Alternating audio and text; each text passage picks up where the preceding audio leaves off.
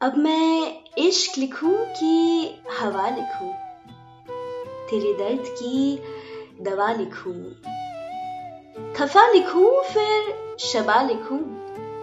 आधा ठोस, आधा रवा लिखूं? जब इश्क हो, तुझे पैगाम लिखूं?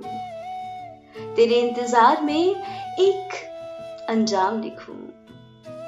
मैं दुआ बनूं तुझे हर बार मैं दवा बनूं, तुझे बीमार लिखूं। जो भी लिखूं, तुझे रूह ए आज़ाद लिखूं।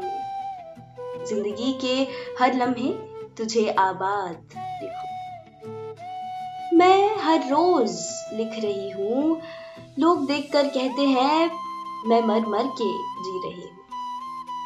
वो रोज मेरा लिखा पड़ता है, वो रोज जीता है वो रोज मरता है।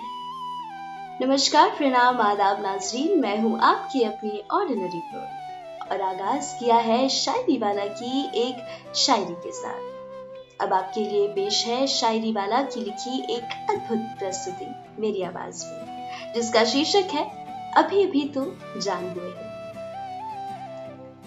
वो मिलने आया था और नमाज़ का वक्त हो चला था।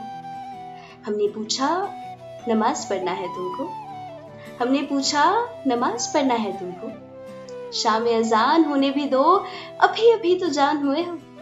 थोड़ी पहचान होने भी दो। भाजपा की सत्ता है चल रही, और बदलाव की साजिश है जारी। हिंदू पैदा हुए हैं, थोड़ा इस्लाम होने भी दो। दिवाली बहुत मना ली जानी, थोड़ा रमज़ान होने भी दो। अब कितना ईमानदार बनू मैं तुझसे है ज़िंदगी। ईमानदारी बहुत हो चुकी है, थोड़ा बेईमान होने भी दो। और अगर बेईमान है भी तो शायर का सम्मान होने भी दो। आकर मिलता हूँ तुमसे, उसने कहा।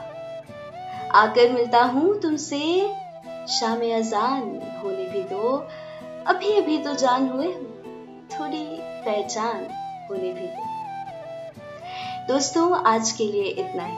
और आशा करती हूँ कि ये शायरी और मेरा अंदाज बयान आपके दिल तक ज़रूर पहुँचे। और हाँ एक बात और। इन लफ्जों का, इस शायरी का किसी भी धर्म या जाति से कोई नाता नहीं। तो कृपया इसे किसी के पक्ष में ना लें। इसी के साथ मैं यानी आपकी अपनी ऑर्डिनरी गर्ल आपसे अलविदा लेना चाहूँगी। उम्मीद है फिर मिलेंगे।